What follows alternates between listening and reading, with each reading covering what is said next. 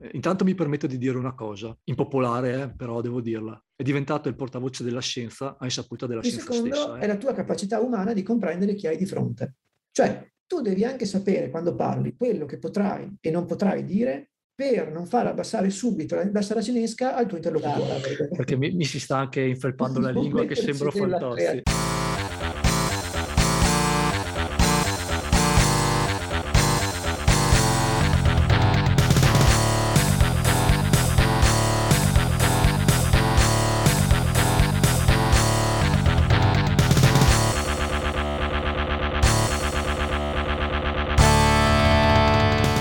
Passiamo a Burioni.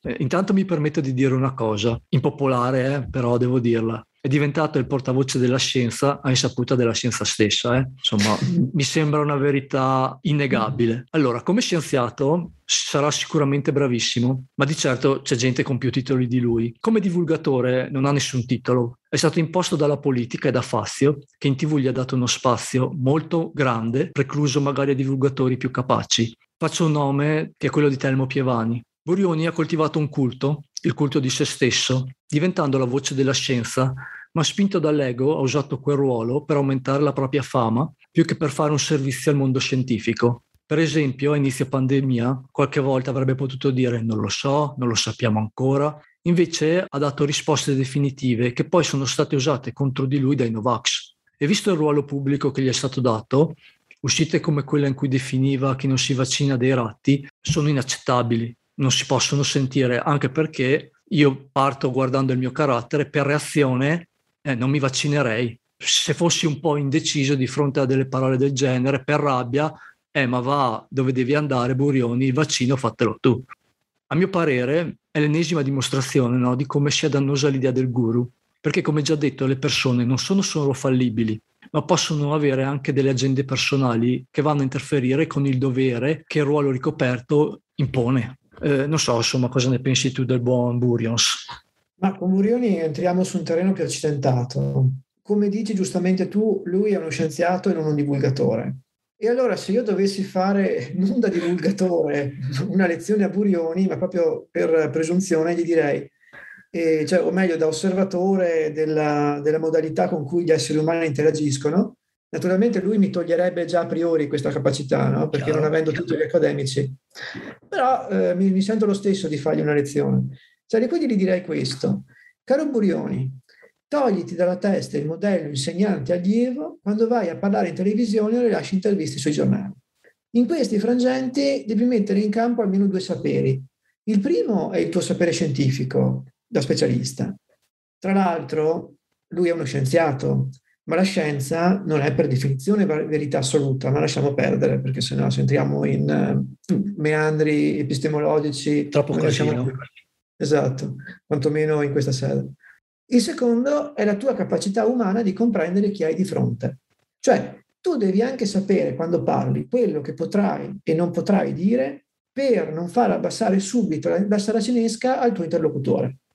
E da questo fatto ne discende automaticamente un altro, non è che puoi sapere semplicemente guardando in faccia il tuo interlocutore che cosa questi vuole sentirsi dire, non vuole sentirsi dire, cosa questi può accettare di sentirsi dire e che cosa no. Dovrai per forza scendere dal piedistallo e dialogare con questa persona. Cioè per Burioni abbassarsi al suo livello. Sorry. Non credo che sia in grado di farlo, eh. Eh, lo so che però se si esce dal mondo delle favole, si entra nel mondo reale, la descrizione secondo me più, più realistica è questa qui. Ah, non Comunque, lì, eh, lì vediamo se riuscirà poi a convincerlo oppure se emergerà addirittura una terza posizione, originata dalla sintesi tra la sua posizione e quella del suo interlocutore, che magari non sarà uno scienziato di gran vaglia, ma potrebbe avere uno sguardo più attento su certi frammenti del reale che a Burioni, anche se scienziato, oppure proprio perché scienziato, sfuggono.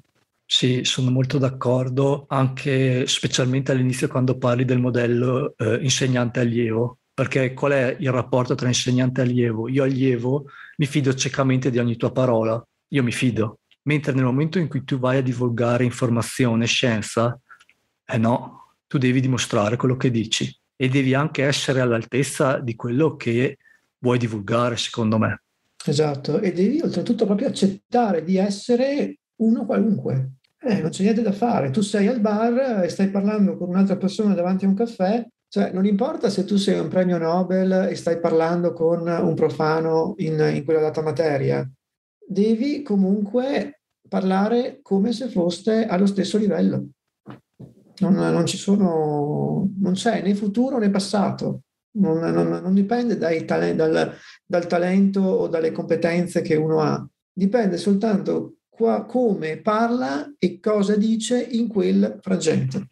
Anche perché però lui come divulgatore, come per sua stessa missione, non è assolutamente preparato. Quindi, secondo la logica di Burioni, dovrebbe essere lui stesso a non accettare quel ruolo, perché se io per interloquire con lui devo farmi il master, studiare questo, quello e quell'altro per poter interloquire, anche lui per fare il divulgatore dovrebbe portarmi dei titoli, per esempio. Assolutamente sì. Cioè, fi- allora capisci che diventa una, se dovessimo seguire il suo paradigma fino in fondo, diventa una regressio ad infinitum, dove esatto. in pratica nessuno può parlare perché nessuno ha quei titoli, cioè non ha senso.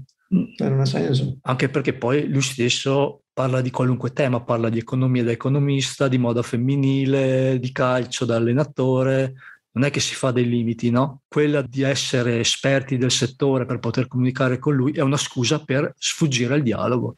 Certo. Se lui fosse lo scienziato XY che sta sui social, può dire quello che vuole per me e coi toni che vuole. È, è libertà di parola per tutti, no? non, per, non la chiedo solo per me o per gli altri, ma nel momento in cui tu hai un ruolo ed è un ruolo così delicato, specialmente in questo momento, eh no, mi dispiace, tu devi usare le parole in modo consono. Sì, sì, precisamente. Beh, in conclusione, no, non posso negare quanto l'individuo possa essere potente e indispensabile per far emergere ed esplodere dei meccanismi sociali, ma credo sia molto importante sviluppare un forte senso critico. Intanto per riconoscere la differenza tra il guru per meriti e il guru imposto dai media. Non so cosa ne pensi. Guarda, come d'altra parte abbiamo già ampiamente illustrato, cioè uno dei grossi mali del presente è proprio questa polarizzazione ci sono delle idee che si scontrano le une con le altre in modalità belligerante. Per cambiare questo stato di cose bisogna fare in modo che le parti più avvertite, più consapevoli, più intelligenti del popolo, perché con l'elite è inutile provarci, non ci arrivano, devono ricominciare a parlarsi. Sono convinto che se questo accadesse, non è che una parte, attenzione, convincerebbe l'altra, ma emergerebbe secondo me una nuova parte, cioè una parte più consapevole dotata di soluzioni inedite a problemi vecchi. Almeno una sintesi. Che...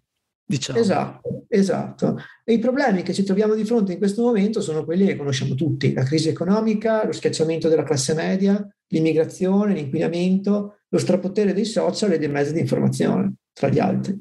Se non si vanno a toccare questi gangli e non si risolvono questi problemi con uno dei modelli che potrebbe uscire da questa sintesi, sintesi che in qualche modo deve essere soddisfacente per una maggioranza, ma allo stesso tempo veritativa, efficace. È chiaro che qua non se ne esce più.